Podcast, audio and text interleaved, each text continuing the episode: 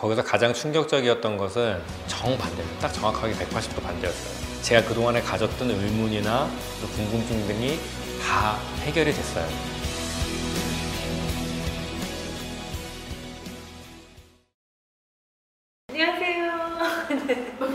저는 기독교 집안에서 태어났어요. 그래서 어릴 때부터 자연스럽게 교회 생활을 했고요. 그래서 어릴 때는 교회에서 친구들하고 놀고 하는 게 이제 건전하잖아요. 행사 때도 교회 가서 친구들하고 이제 교회 행사하면서 보내고, 그렇게 하면서 이제 교회 생활을 하다가 나이가 들면서는 이제 말씀에 대해서 좀 더 진지해지고 또 진리가 무엇인지 찾게 되고, 이제 대학교 때까지 이제 사랑의 교회를 다녔는데, 사랑의 교회는 그 당시 이제 유명했던 게 말씀 중심, 제자 훈련 강조하는 교회였고, 그것 때문에 이제 말씀 중심이었기 때문에 믿을만하다 그럴까요? 그 당시 나름대로 이게 치우치지 않는다고 해서 그렇게 해서 다니게 됐죠. 이제 대학교 올라가서 이런 일이 있었어요. 대학교 이 학년 때 저보다 이 년 선배였을 거예요. 서울대 다니는 형이었는데 영국에 어학연수로 일 년간 갔다 왔어요. 다녀왔는데 그 형이 정신이 이상해진 거예요. 그래서 이제 저희 대학부 담당 목사님이 그 형을 불러서 네가 이렇게 됐기 때문에 다른 이제 후배들이나 친구들에게 안 좋은 영향을 미칠 수 있다. 교회를 안 나왔으면 좋겠다. 안 나왔으면 좋겠다. 그 얘기를 하고 쫓아냈습니다. 되게 놀랐어요. 아무도 모를 나인데도 과연 이게 맞는 걸까? 분명히 예수님도 귀신 들린 자 고치고 병든 자 고치고 미친 사람을 고쳤는데 너는 미쳤으니까 나가야 돼. 그리고 사랑의 교회가 지역 특성상 부자 동네잖아요. 강남에 학벌들도 좋아요. 웬만하면 뭐 서울대, 연고대 다들 뭐 잘 나가지? 너무 문턱이 높았어요. 저는 사실 이제 모태신앙으로 자라서 교회 다니면 술, 담배 이런 거 약간 좀 세속적인 거잖아요, 솔직히 말하면. 그래서 그런 거 하면 안 된다고 이제 배우면서 자랐는데, 이제 리더 모임, 토요일 날 리더 모임을 하면 안 그래도 리더들이잖아요. 그런데 끝나고 술집을 가요. 그래서 맥주 한 잔, 야 너무 덥다, 야 오늘 수고했다, 맥주 한 잔 딱 하고 집에 가요. 사실 뭐 제가 다닌 교회뿐만이 아니라 학교에서도 저희 대학 교수님들, 선배들 다 저한테 뭐라고 해요. 야 너만 예수 믿어? 나도 믿어. 나도 교회 다녀. 예수님도 포도주 드셨어. 괜찮아. 전 맞은 적도 있어요, 술 안 먹는다고. 그러니까 차이가 없어요, 교회 다니는 사람이나 안 다니는 사람이. 죄책감이 있죠. 왜냐면 뭐 하나님을 믿는 사람으로서 죄라는 거에 대해서 아니까. 근데 사랑의 교회가 교회 가서 대예배 시간에 다 같이 일어서서 요한일서 일 장 구 절 저는 미쁘고 의로우사 우리 죄를 사하시며, 그거를 한번 읽고 눈 감고 일 분간 딱 묵상을 해요. 그러면 이제 죄의 용서함을 받은 거예요. 그렇게 우리 예배 드리면 하나님이 받으시는 예배가 되고, 그게 회개가 다였어요. 그러니까 사랑의 교회가 프로그램으로 돌리는 거였어요, 교인들을. 그러니까 딴 생각을 못해요. 일 학년 때는 디티, 이 학년 때는 제자훈련, 삼 학년 때는 리더, 행정팀 뭐 이런 식으로 해서 계속 이제 뭔가를 돌리니까, 그냥 그렇게 하면 하면은 그냥 나는 나름 잘 신앙생활을 잘 하고 있는 방향으로 간다, 이렇게 된 거였지. 정말 그 말씀이 영혼을 채워주고 진리를, 그 말씀을 바로 깨닫게 되고, 그런 거는 정말 없었던 것 같아요. 그래서 이제 그 사랑의 교회 같이 저희 부모님의 지인이셨는데 그분이 이제 소개를 해주셨어요. 회개를 정말 제대로 한다, 이 교회는. 그게 이제 부산에 있는 부산제일교회였어요. 그래서 이제 교회로 옮기게 됐고, 처음에 이제 부산제일교회 다닐 때는 굉장히 놀랬죠. 사실 사랑의 교회에서는 일주일에 일 분 회개하면은 모든 죄 깔끔하게 너무 쉽잖아요. 근데 거기는 정말 회개할 게 너무 많은 거예요. 죄가 너무 많은 거예요. 마음에서 나오는 죄, 몸에서 나오는 죄, 그게, 그게 있어요. 또 죄 폐가 있어서 그걸로 계속 보고 기도해야 되고, 일단 설교 자체가 성경 구절에서 성경 구절로 계속 성경 구절만 나오는 거예요. 수백 개의 성경 구절이 한 시간 설교에 나오니까. 그래서 그런 거 딱 봤을 때는 너무 놀랬죠. 사랑의 교회에서는 전혀 접할 수 없는 거였고, 사실 성경 한 구절 읽고 여기서 우리가 무슨 교훈을 얻어야 되나, 크리스찬으로서 어떻게 살아야 되나, 그런 식으로 다 설교를 하잖아요. 근데 부산제일교회에서는 말씀을 이제 판 거예요, 나름대로. 성경을 푸는 이런 설교를 했기 때문에 그때는 너무 아 이거 진짜 진짜다 라고 이제 믿고 신앙생활 했죠. 했는데 결국에는 또 이제 막히는 거예요. 그러니까 죄 회개하는 것도 아까 말씀드린 그 죄패를 하루 세 번 해야 돼. 아침, 점심, 저녁으로 해야 돼요. 무슨 문제가 안 풀리면 너 회개 덜 해서 그래. 열 번 해. 한 번에 열 번씩 해. 그래도 기도 응답이 안 되면 그게 너 회개가 안 돼서 그래. 백 번 해. 아니면 천 번 해. 결국은 내가 죄패를 돌린 만큼 복을 받는다, 뭐 이런 거예요.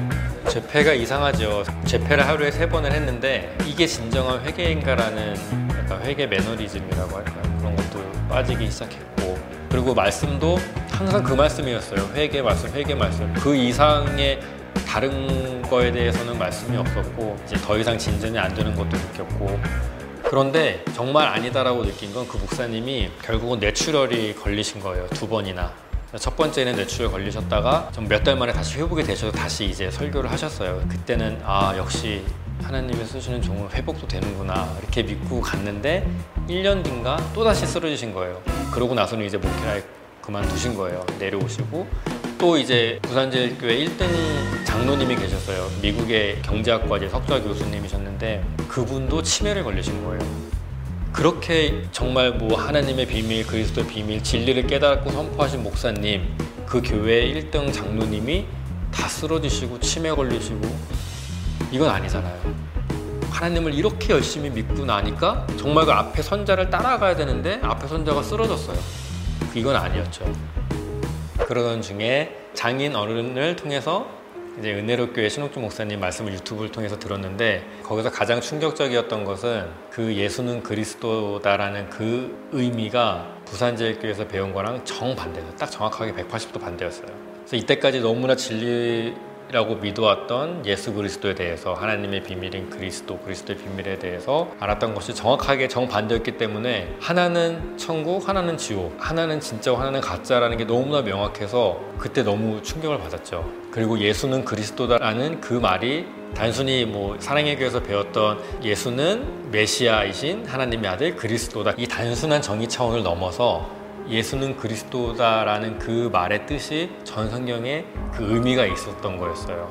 그 문자적으로 전 성경에 기록된 그 말의 뜻에 숨겨져 있는 그 의미와 뜻을 신령한 것을 신령한 것으로 푸시고 성경을 성경으로 풀어서 증명을 해주셨어요. 그게 너무나 합리적이었고 정확했고 이성적으로 너무나 맞았고, 성경에 있는 비유라든지 사건이라든지 모든 것들이 다 풀리는 거예요. 왜 노아의 홍수가 있었고, 노아 방주 안에 여덟 명이 들어가서 무지개 언약에 어떤 의미가 있었고, 그러니까 우리는 예수님이 물로 포도주를 만든 게 우와 기적이다, 오병이어 우와 기적이다, 예수님이 물 위를 걸으셨네 우와, 이렇게만 배웠지 그게 정말 무슨 의미가 있는지, 그 안에 숨겨져 있는 뜻을 전혀 생각도 안 했었거든요.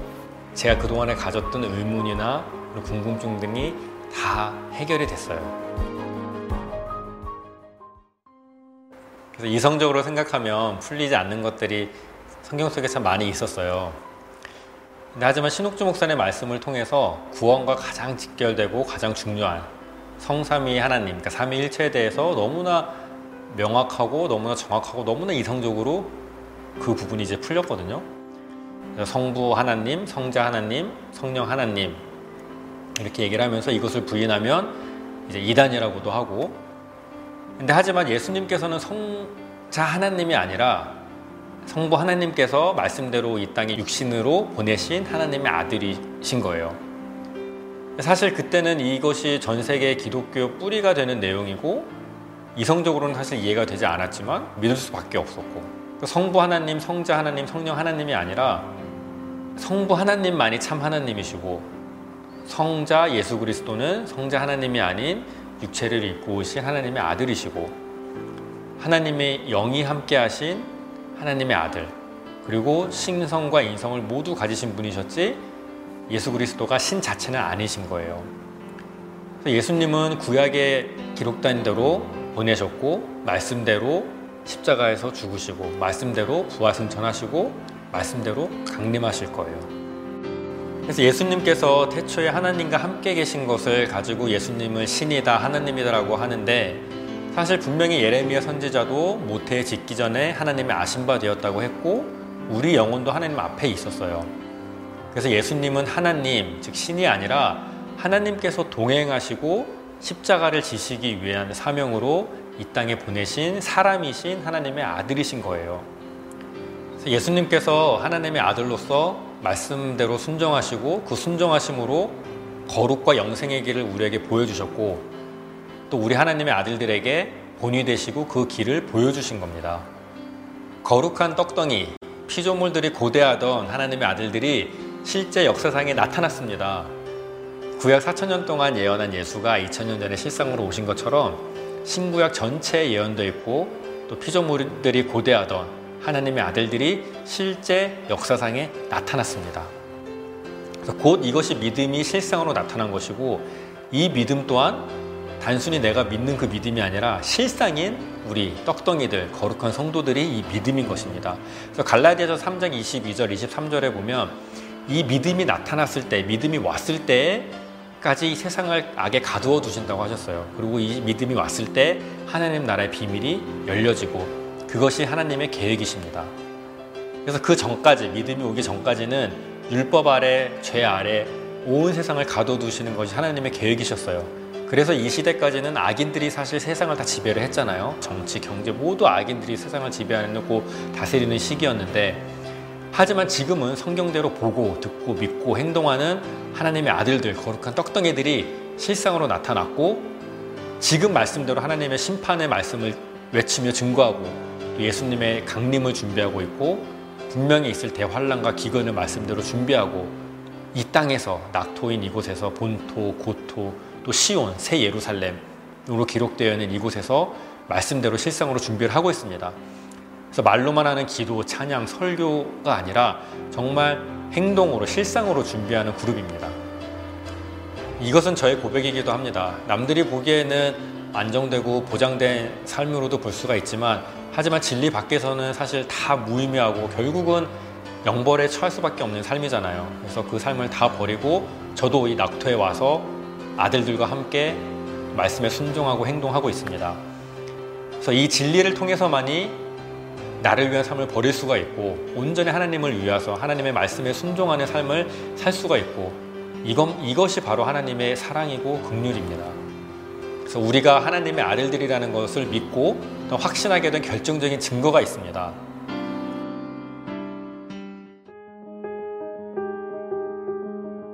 저 하늘나라에 하나님 보좌 앞에 기록되어 있는 성, 그 책이 생명책인가요? 이것 또한 상상이에요. 분명히 말씀에 나는 길이요 진리요 생명이니 곧 생명이신 예수 그리스도에 대해서 기록한 이 성경책이 이 성경책이 생명책입니다. 그래서 내 삶이, 또 내 이름이 생명책에, 또 성경 속에 기록되어 있어야 그것을 또 깨닫는 자가 진정으로 내가 누구고 무엇을 위해 살고 또 어디로 갈지를 알 수가 있어요. 사실 이거에 대해서 생각해 본 적이 없잖아요. 내 이름이 성경에 기록되어 있을 거라고는. 하지만 이 내 이름이 진리의 말씀에 기록되어 있음을 제가 깨달을 수 있었고, 또 하나님께서 만세전에 택한 우리 신옥주 목사님을 만나게 해주셔서 성삼위에 대한 너무나 정확한 이해 와 또한 진리를 진리대로 알게 해주시고, 이 말씀을 받을 수 있는 것은 정말 하나님의 전적인 은혜였습니다. 성경에 기록된 창세 이래 가장 축복된 영영한 사역자, 이것은 내 의로 내가 선택할 수 있는 것이 아니라 전적인 하나님의 은혜입니다. 모든 사람들이 사실 고민하잖아요. 나는 누구인가? 나는 어디서 왔고? 나는 무엇을 하고 살아야 되고? 나는 어디로 갈 것인가? 이 궁극적인 질문에 대한 답을 성경 속에서 우리 목사님의 말씀을 통해서 너무나 정확하게 알게 되었고, 이거에 대한 해답을 얻으니 그것이 곧 진리를 알지니 진리가 너희를 자유케 하라는 말씀이 실상으로 이루어진 거예요. 그래서 이것을 통해서 정말 저는 죄에서의 자유, 이생의 염려에서의 자유, 사실 이 이생의 염려에서의 자유를 누릴 수 있는 사람이 이 세상에 아무도 없잖아요. 사실 매일매일 벌어먹어서 살아야 되는 사람들도 그렇고, 사실 뭐 벌어놓은 돈이 많아서 그냥 뭐 돈 쓰면서 사는 사람들, 그들도 마찬가지로 돈이 없이 살 수 없는 이 세상의 시스템이기 때문에 그 누구도 이생의 염려에서, 곧 이생의 염려의 죄에서 자유할 수 있는 사람은 아무도 없는 거예요. 이 시스템 자체가. 더 나아가 육체의 죽음에서의 자유, 하나님의 명령인 영생, 육체도 죽지 않은 영생까지 의미를 해요. 진리의 말씀을 우리에게 주시고 또 그 말씀대로 순종할 때만이 우리 영혼이 성결해지고 거룩해지고, 이를 통해서만이 영원한 생명인 영생이 이룰 수가 있습니다. 사실 혼과 영혼은 죽는 것이 아니에요. 살고 죽는다는 것은 육체 생사를 의미를 합니다. 그래서 이게 하나님께서 사람을 창조하시고 다 주신 복이었는데 지금 이때가 되어서야 그것이 회복이 되는 거예요. 생명책에 내 이름을 기록하시고 또 하나님의 아들로서 영원히 하나님을 위해서 이 땅에서 영영한 사역자로 살게 해주신 그 은혜와 사랑, 이것이 하나님의 진정한 창조 목적입니다. 이 진리를 우리로 하여금 알게 해주시기 위해서 또 우리와의 언약의 증거로 기록하신 것이 성경이고, 이것을 우리에게 풀어서 알게 해주시는 또 다른 보혜사, 곧 진리의 성령이 신옥주 목사님이십니다. 성부 하나님, 성자 예수 그리스도, 성령의 그릇, 신옥주 목사님, 이것이 마지막 때의 온전한 복음을 이룰 성삼위 삼위일체이십니다. 전 성경을 통해서 이천 년 전 예수님의 말씀을 통해서 이미 증거를 하셨어요. 또 다른 보혜사를 주사 영원토록 너희와 함께 있게 하시리니, 보혜사 진리의 성령이 오실 때에 그가 나를 증거하실 것이요, 그가 와서 죄에 대하여, 의에 대하여, 심판에 대하여 세상을 책망하시리라. 그래서 예수님께서는 요한복음 십사 장, 십오 장, 십육 장에 또 다른 보혜사에 대한 말씀을 하셨습니다. 곧 진리의 성령에 대한 말씀인데요, 사실 이제껏 성령, 성령의 역사하면 뭔가 상상 속으로 기적이 일으키고, 와, 기도하다 보면 마음이 뜨거워지고 뭔가 이렇게 음성이 들리고 초자연적인 기적이 막 일어나고, 그런 영적인 존재로만 성령이라고 우리가 알고 있었잖아요. 이천 년 기독교 역사 동안에 다 그랬듯이 저도 뭐 천, 날개 달린 천사를 상상했고, 가슴이 뜨거워지면 성령에 불 받았다고 믿었고, 또 랄랄라 따따따 방언하면 그게 성령 받은 증거라고 하고, 또 무언가 나지막한 음성을 들으면 그것이 성령의 음성인 줄 믿었고, 이것이 얼마나 추상적이고 감성적이고 지극히 개인적인 말이에요. 얼마나 상상 속에서 비이성적으로 하나님을 정의하면서 믿었나요, 저희가? 진리를 드러내는 성령 역시 사람을 통해서 일을 하십니다. 하나님은 사람을 통해서 일을 하세요. 사람을 통해서. 그래서 요한복음 십육 장에 기록된 죄에 대하여, 의에 대하여, 심판에 대하여 증거하시는 분, 이 증거하시는 사람이 예수님께서 말씀하신 또 다른 보혜사, 곧 진리의 성령이세요. 하나님께서는 모세를 비롯한 구약의 선지자부터 예수 그리스도까지 때를 따라서 하나님의 뜻을 드러내셨잖아요. 그리고 그 뜻을 이룰 주의 종들을 보내셨고요. 우리 신옥주 목사님께서는 너무나 정확, 명확하게 죄에 대해서, 의에 대해서, 심판에 대해서 성경적으로 증명하셨고, 또 전 성경에 우리 목사님에 대해서 예언이 되어 있고 증거가 되어 있어요. 곧 마지막 때에 성령의 그릇인 또 다른 보혜사이십니다. 예전에 출석한 교회의 모습과 패단은 비단 교회만의 문제가 아닌 나의 문제였습니다. 평생 신앙생활을 해오며 하나님의 믿은 줄로 착각한 나의 실체였습니다. 하나님을, 예수 그리스도를, 성령을 진리대로 알지 못하고 사람의 유전으로 만든 왜곡된 사실을 진리인 양 믿고 온 나의 실체였습니다. 이것이 하나님께 대한 폐역죄인지도 몰랐습니다. 예수 그리스도의 초림 이후 이천 년 기독교 역사는 이제 바로잡혀야 하며, 모든 기독교인뿐만 아니라 온 세상 사람들은 이제 진리의 말씀으로 창조주 하나님께 돌아와야 합니다. 이천 년 전 예수 그리스도가 실상으로 나타나셨을 때 정작 이단이라고 정죄하고 죽였던 그들처럼, 지금 성령의 그릇, 또 다른 보혜사가 실상으로 나타나니 이단, 사이비로 비방하고 있습니다.